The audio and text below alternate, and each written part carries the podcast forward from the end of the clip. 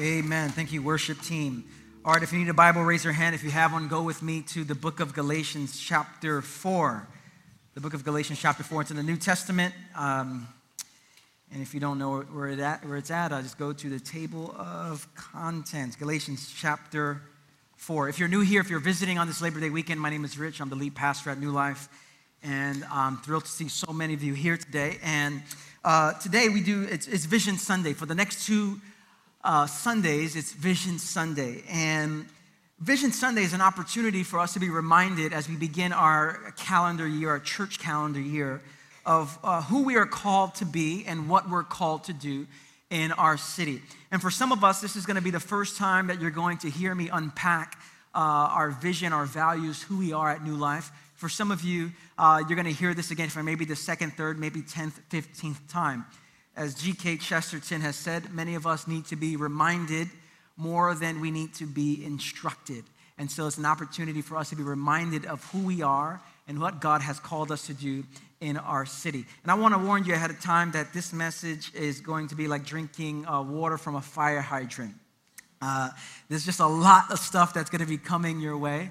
And so my goal is not for you to, to absorb intellectually everything that I'm saying. My goal is that, that God will light a fire in you that by the time you are done with this message, you say, this is the kind of church I want to belong to, and this is the kind of person that I want to be. Many times people ask me, Rich, what kind of church is New Life? What, what kind of church? And I say, well, a Christian church. And then they say, but what, what do you mean by that? What, what? And they, many times they mean, what denomination are you, what have you? But I want to tell you, we, we are a five M church, and I'm going to explain what that is in a moment. So Galatians chapter four, uh, let's go to before God. Let's invite the Holy Spirit to speak to us as we enter into this passage today. Let's pray together. Father, thank you for Uh, this time in worship that we have, that we can offer our voices to you, offer our words and our praise to you.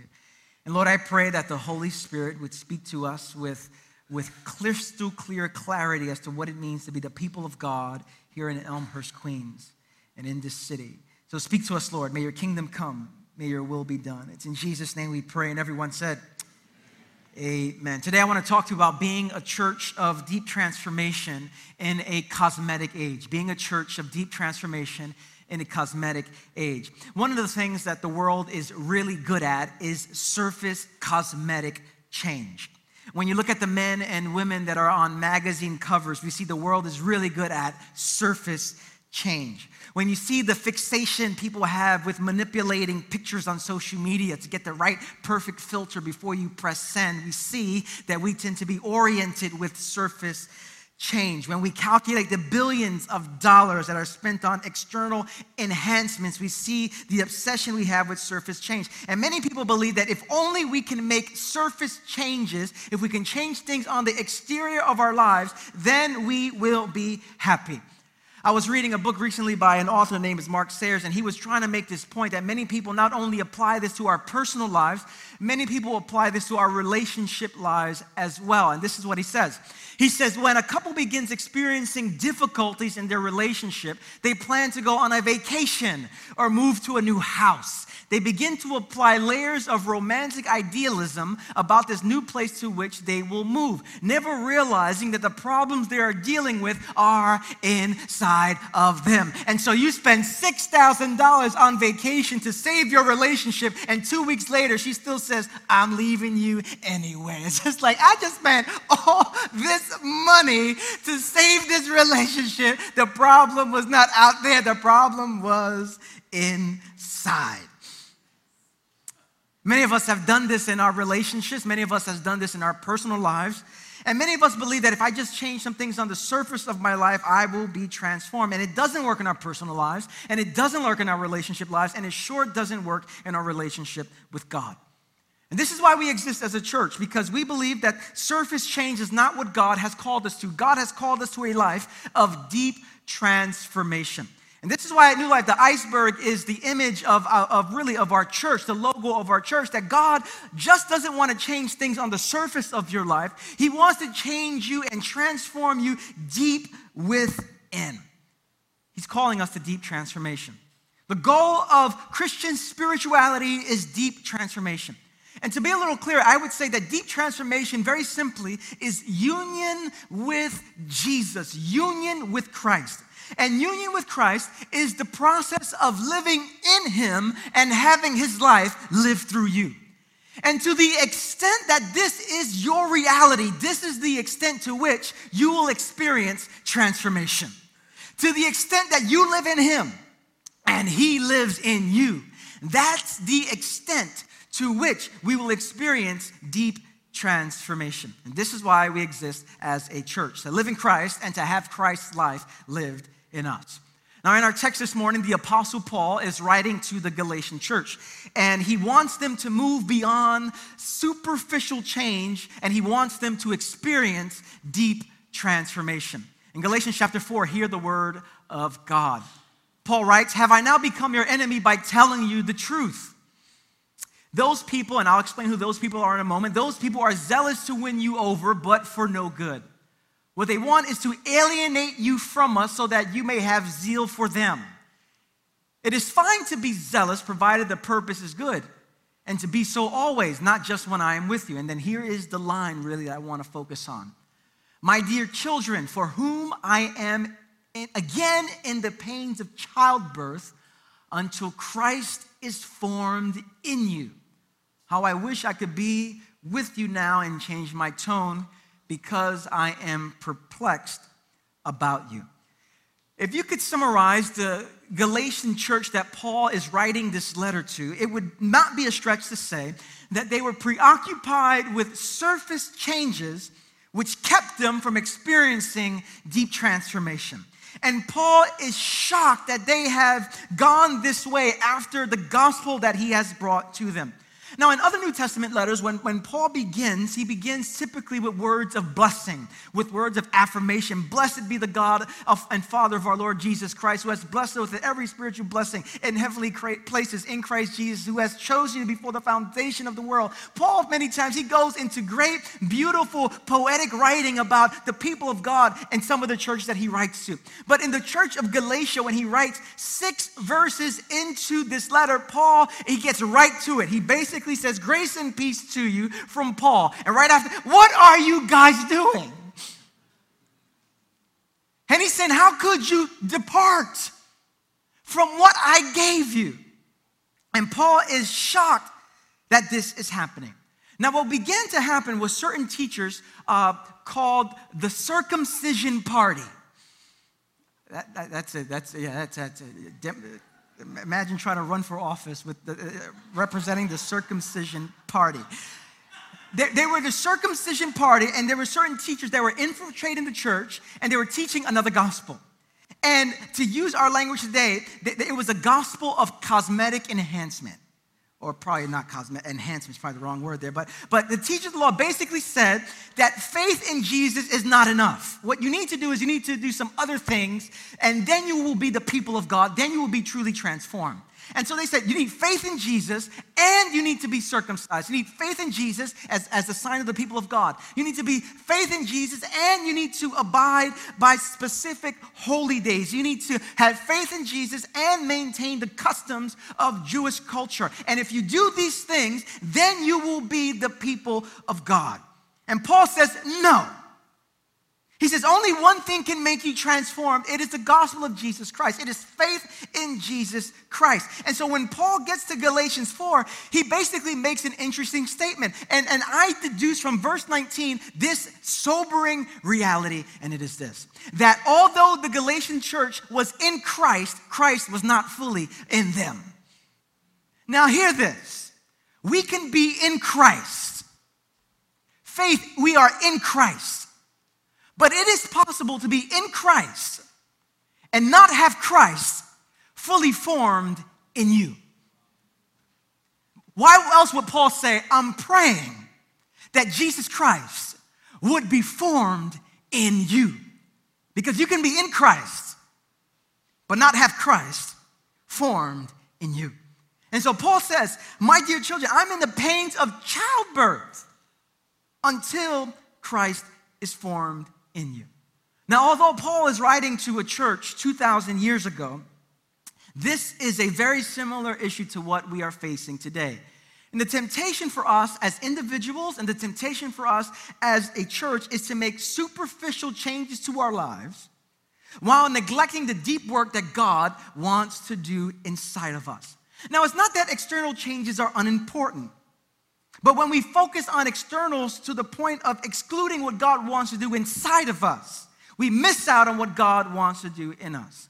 In certain church traditions, the way to show that you have a changed heart, the way to show that you have, uh, you've been transformed is to make external changes. You stop going there. You stop wearing that. You start doing this.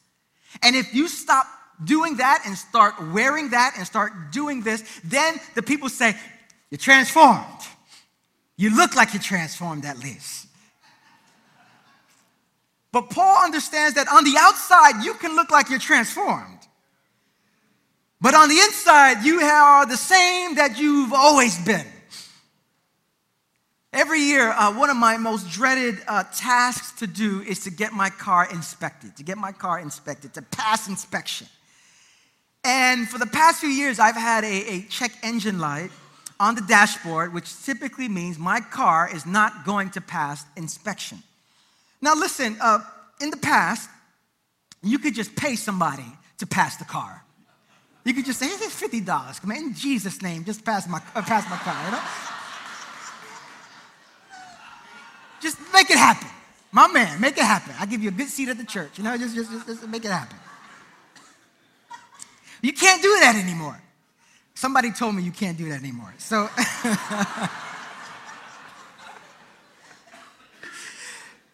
And so you can't do it. The machine, the machine, they, they, there's only one way to do it. You either pass or you fail. And so in the past, when I bring my car up to get inspected, I get the car washed. You know, just wash the car, Armor All on the tires, you know, everything's looking good on the outside. But when the car, when the, when the mechanic puts whatever stuff he has to put on, the, the mechanic and the machine could care less whether the car is washed.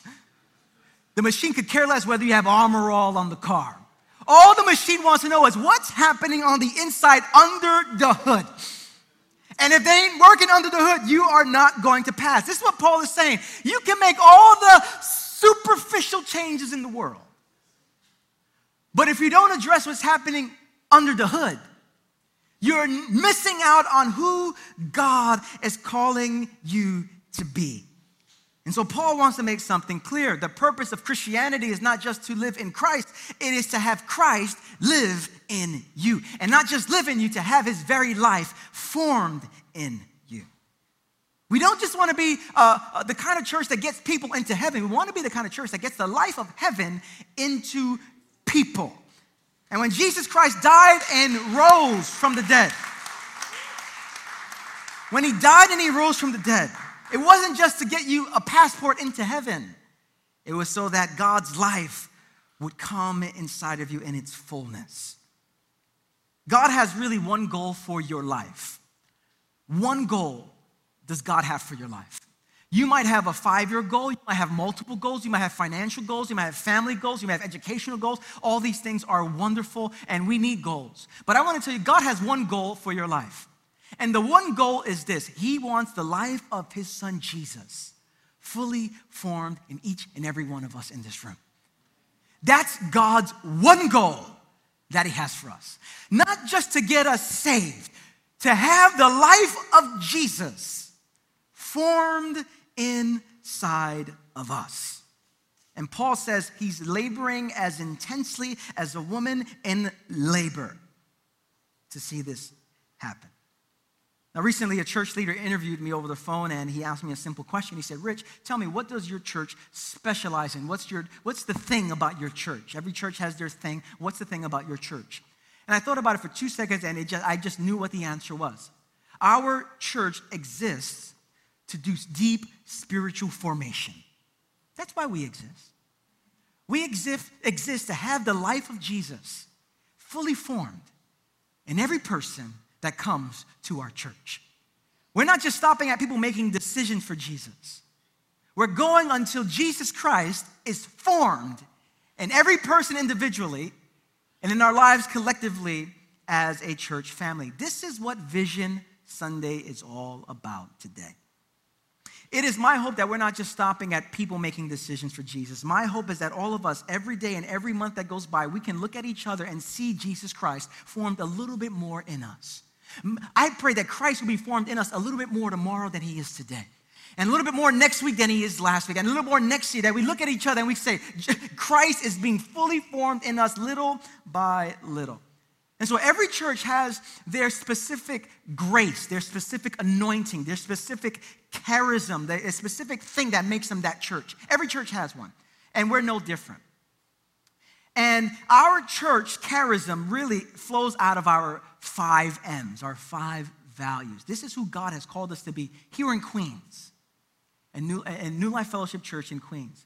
And I want to just go over these five M's. We are a five M church, and what does that mean for Christ being fully formed in us? And it is my hope that at the end of today's message, that you wouldn't just simply say, oh, th- these are my church's values. My hope is that you would be able to say, these are my values too. And I'm going to, by the grace of God and by the power of the Holy Spirit, try to live out these values faithfully in the world. The first value of who we are at New Life that God wants to shape us through is that we are a monastic community, our monastic value. That is, we are a community that slows down to be with God. A community that slows down to be with God. It is impossible for Christ to be formed in us if we never take time to be with Christ. And to say that we're a monastic community means that the primary goal of our lives is to slow down to be with God, because everything flows out of this. And we need this value. And the reason why it's, it's the first value is because for many of us in this city, slowing down is impossible. Slowing down is difficult. James Bryan Smith has said these words. He said that the number one enemy of Christian spiritual formation is exhaustion. Exhaustion. And I think he's onto something. How can you cultivate a deep, nurturing, formative relationship with someone when you're always exhausted? It's like trying to have a meaningful, heartfelt conversation when you're on the treadmill.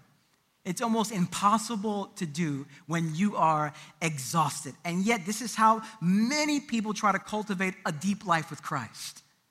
Never taking the time to slow down our lives to be with God. But to be a monastic community means that we are ordering our lives around a simple rhythm of being with God. And we are resisting the Western uh, mission-driven evangelical culture that says that you're, you have to do for God really without being with God. And it's easy to do for God without being with God and having it flow out of that place. But we're called to have a life that looks like Christ. And when you look at the life of Jesus, you see that Jesus, although he had the, the fullest schedule than anyone else had, he lived a life so oriented to God, slowing down. Absolutely nothing separated Jesus from a life given to God in prayer. And so here's my prayer for us. My prayer is that above all else this year, as we enter into this, this, this calendar year for us, that we will be a church that individually and collectively slow down to be with God. For some of us, this means that finally this is the year that you begin to practice Sabbath. That twenty-four hour period once a week that you stop, rest, delight, contemplate. You are slowing down to pay attention to how God is speaking in you and speaking to you. For some of us, this means that finally we're going to get to the place where we practice by the power of God to pause once, twice, maybe two times, three times a day to be with God. To remember God's presence during the day and not go get so overwhelmed with work that it crowds out God. But no, no, throughout the day we pause to be with God. May we be the kind of church that slows down enough that God can feed you through Scripture. That we're taking the time not just to scroll through the Bible, but we're taking the time to actually chew through the Bible and what God has given us to be. Slowing down to be with God. David said it like this in Psalm twenty-seven, one thing have I desired and that will I seek after, that I may dwell in the house of the Lord all the days of my life, to behold the beauty of the Lord and to inquire in his temple. David said, one thing have I desired. And may that be our heart as well. One thing have I desired of the Lord and that will I seek after, that I may dwell in the house of the Lord all the days of my life, to behold the beauty of the Lord and to inquire in his temple. We are called to be a monastic community, slowing down to be with God. In addition to that, out of that life, to be uh, rooted in this church at New Life Fellowship means that not only are we a monastic community, it also means that we are a multiracial community, that we bridge racial, cultural, economic, and gender barriers for Christ. Now, Christ doesn't just want to form us as individuals. He wants to form us as the people of God. He wants to form us into the com- new community of God. And at New Life, that means that we work to tear down every wall that separates us. One of the clearest signs that Jesus is forming a community is this: there are no walls that separate people. You know God is present in a place when walls are coming down. Just look at Jesus' ministry. Throughout Jesus' ministry, he broke down walls. The biggest wall he broke down was between us and God. When he died, the, the, the, the temple, the, the, the curtain just was torn in two. What separated us from us and God was no more. But not only between us and God, Jesus, his life on the cross and his resurrection is also meant to separate, to, to tear down every wall that separates us from each other. And look how Jesus chose his disciples to model this. When Jesus chose his disciples, he didn't choose guys that agreed on everything. He picked these guys that had so uh, radical differences in, po- in politics, in theology, in personality. And he said, now at, in my family, we do things differently. And this is the kind of life that Jesus, he didn't say, if you agree on everything, you're with me. He grabbed people from different theological and ideological differences and political differences and said, we're going to demonstrate to the world what it means to be the new people of God. And this is one of the, the, the challenges that, uh, that we face at New Life, because we are called to be a community that is truly united, even though we have many differences, and we have many differences in this church. I've seen you on Facebook. I know, I know the differences we have in our church. We have some differences. And yet, in spite of our differences, God has called us to be the new people of God. And in the church as diverse as ours, over seventy-three nations represented in our church, we have to resist the temptation that just because we gather on Sunday worship together, that we are really doing reconciliation. The temptation for us is to be a crowded subway car, a kind of sanctified subway car, where we get a diverse crowd of anonymous people in close proximity with each other. And when it's my time to get off the stop, I'll see you maybe next week. And that's not what we're doing when we gather on Sunday mornings together. We are called to move beyond just a superfluous and aesthetic multiculturalism. We're called to be the reconciled people of God. And so we know that Christ is forming us when walls come down. This is why, for us as a church, we are committed to tearing down walls of racial injustice. This is why Black Lives Matter movement should matter to us. This is why it should matter to us. Because we're, we're tearing down walls. This is why those that are oppressed and on the margins, the immigrants, the unborn, those living in poverty should matter to us. This is why the empowerment of women in our church should matter to us. We are called to, to tear down walls in Jesus' name, bridging racial, cultural, economic, and gender barriers for Christ.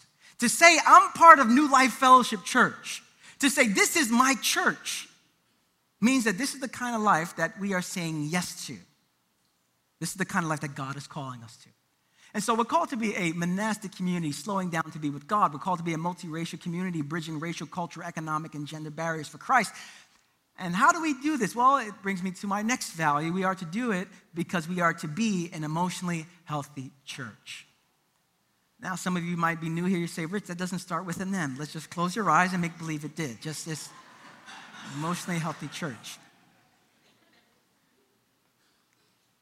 Emotional health. Now, there are many ways to explain what emotional health means for us at New Life. You can say that emotional health means that we are about integrity. You can say that emotional health is about integration. What's happening on the inside is congruent with what's happening on the outside. But I'd say uh, when you narrow down what does it mean to be an emotionally healthy church, I'd say it in this way. To be an emotionally healthy church means that we love well. It means that we love well. The greatest sign that Jesus is formed in a person and formed in a community is simple. They love well. Not gifts, not power. How do you know Jesus is present? They love well. And our value of emotional health is about becoming a person and a community that works at love, and we need to work at love. I like how Scott McKnight, a, a theologian, has said it. He said it this way: love works, but you have to work at it. To love the folks in your church is taxing and trying and testing. Loving others creates all sorts of tension, which is why we need to work at love. All of us need to work at love.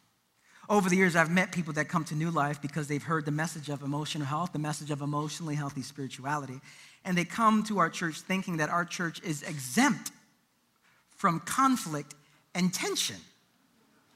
And they read Pete's book, and they go, that's the church I want to go to. And they come. And they maybe get involved in a small group. They take a class. And then four months into it, there's tension and conflict. And they say, I thought we were an emotionally healthy church. And I've had people come up to me, I thought we were an emotionally healthy church. And what you have to understand is this, to, to be an emotionally healthy church doesn't mean we don't have issues. Lord knows we have issues. It means that when issue, issues come to the surface, we respond in a loving, mature, emotionally healthy way. To be part of this congregation means that we work to love well. And emotional health is really what we're trying to do in practice what Jesus commands us to do. Jesus says, you should love the Lord your God with your heart, soul, mind, and strength, and love your neighbor as you love yourself. This is essentially what we're trying to do. We're trying to be faithful to what Jesus has commanded us to do, which is why um, listening is so critically important to be an emotionally healthy community. We talk about how to listen well, that we're a church that listens well. We listen to each other and see how God is coming to us through other people. We allow God to speak to us through our interior world, through our emotional world. We're allowed to, to integrate the feelings inside of us that lead us to a life of worship to God. It means that although we might disagree, we are not disagreeable in the process. We are loving well. And to be part of this church means that we don't have our acts together. Be part of this church means that we are working hard to love well and to express to the world what Jesus has desired for every church: emotional health. So we're called to be a monastic community, flowing down to be with God, a multiracial community, bridging racial, cultural, economic, and gender barriers, an emotionally healthy community, loving ourselves and others well. And it is out of that place where, where we just don't want to focus on our so-called church life. We want to also focus on our home life as well. Uh, to be part of this church means that we are married to Christ. And we shape our lives, whether you're single, whether you are married, out of marriage to Christ. The, the image of marriage in Scripture is, is, is plentiful. The Bible begins with a wedding. In the middle of the Bible, you have the Song of Solomon, which is a beautiful song about the covenant of uh, and, and sexual intimacy of a couple. The, the, Jesus' first miracle was at a wedding. That wasn't by accident. His first miracle was at a wedding. Jesus is known as the bridegroom. The end of, of, of the, the book of Revelation ends with, with a, a union, the marriage of God to the people of God. And so all throughout the Bible, we see the importance of this theme of marriage. And yet with, with, with everything that the Bible shows us, the importance of marriage, the, the, the, the, the deep need to have vital relationships that point to God's relationship with his people, the truth is marriage in our culture, inside the church and outside the church, is struggling. I read a statistic that said that only seven percent of couples have what's called exceptional marriages. The recent Ashley Madison scandal is yet another indication that our marriages are in trouble, both outside the church and inside the church. Very recently, some, someone hacked into this, this website, this Uh, this is really, I don't know if there's any other way to call it, demonic website uh, of Life is Short, Have an Affair. And someone hacked into it, and, and they wanted to do uh, do good by exposing everyone, all the basically men that were on this website. Pastors have had to step down. Church leaders have had to step down. This, their, business leaders, their names are all over the place. And this is the state of what marriage is. But to be formed in Christ means that our marriages are also to be transformed as well. And the way that married couples love each other is to be one of the most important ways we preach the gospel. That when they see married couples, they marriage becomes an icon that is a window into another reality. That when they see your marriage, they see God's love for God's people. And so we are called to, for God to shape our marriage. This is why at New Life we talk about sexuality and the integration between sexuality and spiritual formation. This is why in an age of deep sexual brokenness, we need a theology and a spirituality that forms our lives together. But not only does this value speak to our married lives together, it also speaks to our singleness as well. And I say that half of our church is married, half of our church is single. And our hope is to provide a vision, not just for marriage, but a vision for singleness that is rich and beautiful. Listen, Jesus was single. The Apostle Paul was single. And sadly, singleness has become a stigma in the church. And it's easy for singles to feel like second-class citizens, like we're in some sort of purgatory until I can get set free from this and enter into marital bliss.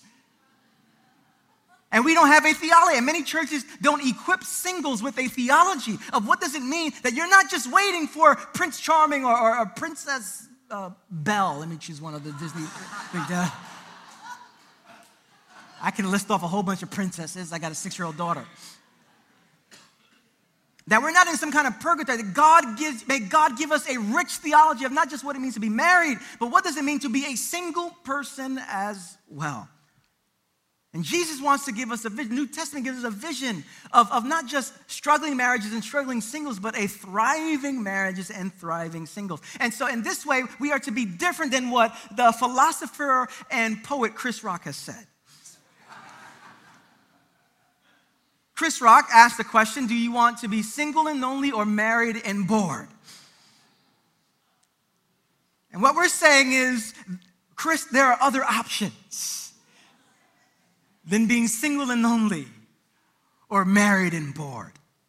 There is a, a different way of being in the world. And at New Life, this is why we, we work so hard uh, with, with getting marital classes and singles classes and trying to teach us sexuality and theology. What are we trying to do? We're trying to get the life of Christ formed in you and formed in your marriage and formed in your singleness. There is another way forward. So we're called to be a church married to Christ, out of which we shape our marriages and shape our singleness. And lastly, it's this. To be part of New Life Fellowship Church on this Vision Sunday means that we're slowing down to be with God by the power of His Spirit. We're, we're tearing down walls in Jesus' name. We're loving others, loving ourselves well. We're, we're married to Christ, shaping our marriages, shaping our singleness out of that. And it also means, lastly, that we're a missional community, that we offer ourselves to the world, that we exist to be a blessing to the world. And it's important to be reminded of this because unless we are on mission, loving and serving the world, we're not really the church. If we're just this insular thing where we're just taking care of me, my wife, my dog, us four, no more, if we're only doing that there, we're missing out on what it means to be the church. Dietrich Bonhoeffer, the great theologian, German theologian, has said that the church is only the church when she exists for others. And so we're called to be on mission for God. Whatever joy we've received, we're offering that to the world. Whatever generosity we receive, we're offering that. Whatever goodness we receive, we're offering that to the world. And we're called to be very intentionally on mission. First of all, loving this local community. As Red mentioned, you know, as, as Red uh, is, is our, directs our community development corporation here at New Life, our, our, our primary um, uh, assignment from God is to be on mission, loving this community out of which everything else flows. This is why we have uh, ten programs in our community development corporation. This is why we see over two thousand patients and offering free health care in our health center downstairs. This is why we feed thousands of people to our food and clothing pantry. This is why we seek to empower teenagers and young kids and literacy and, and being community activists in our community, because we want to not just preach to your souls, we want to preach to the very real reality of what we're living in. And Jesus Christ didn't just come to rescue your soul, he came to rescue everything. He came to renew everything. And as a result, we are on mission for God. And not only are our mission serving the poor and serving the marginalized in our society, it also means our mission that we are all in full-time ministry. What Pete just mentioned as he was praying for teachers, that all of us, you're not a second-class Christian because you're not a pastor. You are called to full-time ministry, bearing witness to the goodness of God and the grace of God wherever you go. This is what it means to be a five M church. Paul writes, and I want to invite the worship team to come forward. Paul writes to the Galatian church, I am in the pains of childbirth until Jesus Christ is formed in you. Now, this may come as a surprise, but I, I've never given birth, okay? I've, I've never given birth. But I've been in a room when my wife gave birth. And I could attest that they call it labor for a reason. They call it labor for a reason. This is hard, hard, messy work. But out of the pain and out of the mess and out of the contraction, something beautiful emerges. And in my years at New Life, I have experienced my Uh, transformation as well. Who I was when I first got here, I'm not longer that person. I'm no longer that person. And it, and it was hard. And I had to face myself and had to look beneath the surface and had to make hard decisions uh, in my life. And I'm not the person who I was when I first got here. And I know eight years from now, I'm not going to be the person that I am today. And this is the goal that God has for you, that, that a little, every, every year you're here with us, every year God has you as part of this community, That, that Jesus Christ will be formed in you a little bit more. And is it hard? Without question. It's like the pains of childbirth. Is it messy? Without question. But God has a beautiful life for you. Something beautiful that he wants to birth if we allow him to form his life in us. Amen. Let's all stand together. And I want to lead us into taking communion together. Next week, I'm going to talk about how do we practically live this out, especially with all the great events that are coming up at New Life, from membership to Alpha to all these things here. And next week, I'm going to unpack a lot of that. But one of the things we do at New Life is we are to demonstrate to the world what unity looks like in the midst of deep diversity. And one of the best ways we do that is by taking communion together. So I want to invite the folks that are going to be offering communion to come to the tables down below here and on the balcony. One of the beautiful things we do to demonstrate the unity that God has given us is to take communion together. And if you notice something about communion, it's one meal. We all eat the same thing. We all take it in. There's no menu for rich folks and the dollar menu for the poor folks. It's one meal. It's one Lord. It's one baptism. It's one Spirit. It's one table. And when we come to the table, we come saying, although we are different, the one thing that binds us together that the world cannot give, the world cannot take away, is the life of Jesus himself, his death and resurrection, which has offered us new life, not just individually, but to be a new community that is a prophetic sign to what God's kingdom looks like. And so as you come up forward here, you can take bread. And as they say, Jesus Christ, his body broken for you, his blood poured out for you. May God do something in our hearts and in our church. May God unite us through the power of his Spirit, that as principalities and powers would seek to divide the church, may we be reminded of the call that God has put on this local church here to be a unified body in the midst of our diversity. And as you take that bread and you dip in the cup, be reminded that Jesus Christ has made us one, even in spite of all our differences. And so when you take the bread, dip into the cup, go back to your seat, and I'll come back up here and I'll lead us to take it together. but may we be a sign of God's new kingdom that he is birthed through his son Jesus in the power of the Spirit. Father, thank you for the word of God. Thank you for scripture. Thank you for the unity that you've given us in your son Jesus. Lord, as we take communion today, we come not on the basis of our performance, but on your performance. We come not in our name, but in your name. We come not in our righteousness, but in your righteousness. Lord, would you see our diversity and would you make us one? And so we come to the table. It's in Jesus' name we pray, and everyone said, amen.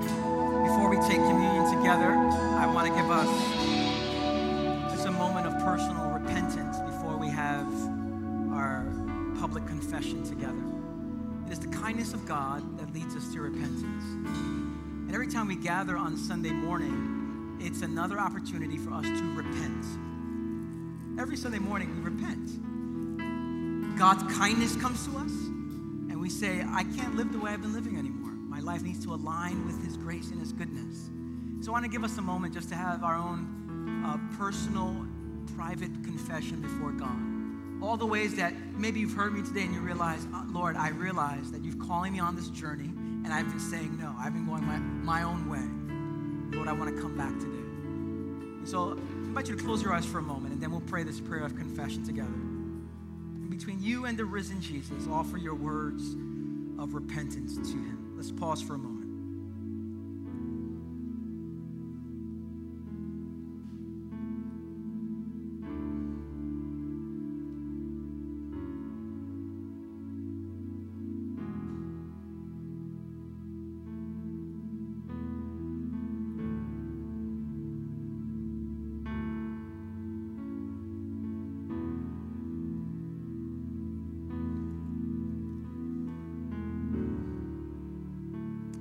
Together, let's pray this prayer of confession on the screen.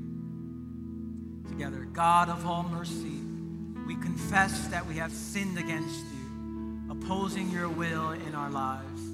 We have denied your goodness in each other, in ourselves, and in the world you have created.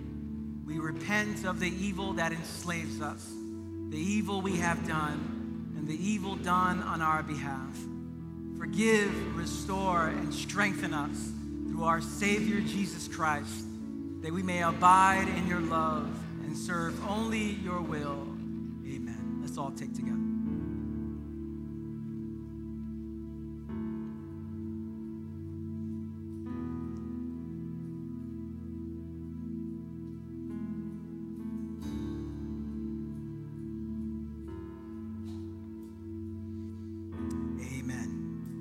I want to invite the prayer team to come to my right. Maybe you feel today that you want Christ to be formed more deeply in you. And you realize that only a certain amount of willpower can get you there. And you realize that many times you're powerless to do it. You need the power of God's Spirit to do it in you. This is why we close with prayer. Because we believe that there is a, a unique grace that comes to us when someone prays for us in Jesus' name. Ability to transform us and change us in ways that our sheer willpower cannot. And so this is why we close with prayer for those of you that would like to receive it. Maybe you're not even a Christian today. I want to tell you, Jesus Christ wants to be formed in your life. He wants to birth a new you into the world. And if you are sensing God speaking to you today, when I give my closing prayer, you run down here and let someone pray with you and lead you to Christ and show you what the next steps are. And for some of us, maybe you've been following Jesus, but you realize, ah, oh, Rich, he's formed in me maybe ten percent. And you want him to be formed in you just a little bit more today. I invite you to come up for prayer, whatever needs you have. But as we close, I want to invite you to open your hands towards heaven to receive a blessing. And if you're new here, the reason we do this is because we cannot give what we have not received. And this is the posture of receiving. We can't be the, per- the people that God has called us to be unless God do something in us first. And this is why our hands are open this way. God, do something in us so that we may be the people you've called us to be. And so with your hands and your hearts in a posture of receiving, brothers and sisters and sons and daughters of the living God, May the Lord bless you and may he keep you. May he shine his face upon you. May he fill you with peace. And may you walk out of this building in the power of the Holy Spirit, bearing witness to the goodness of Jesus. And may today, may he be formed in you a little bit more than he was yesterday. And may you offer the gift of this new life to those around you at work or at home or those you encounter on the street. So I bless you all today in the strong, in the beautiful, in the resurrected name of Jesus, and the people of God said,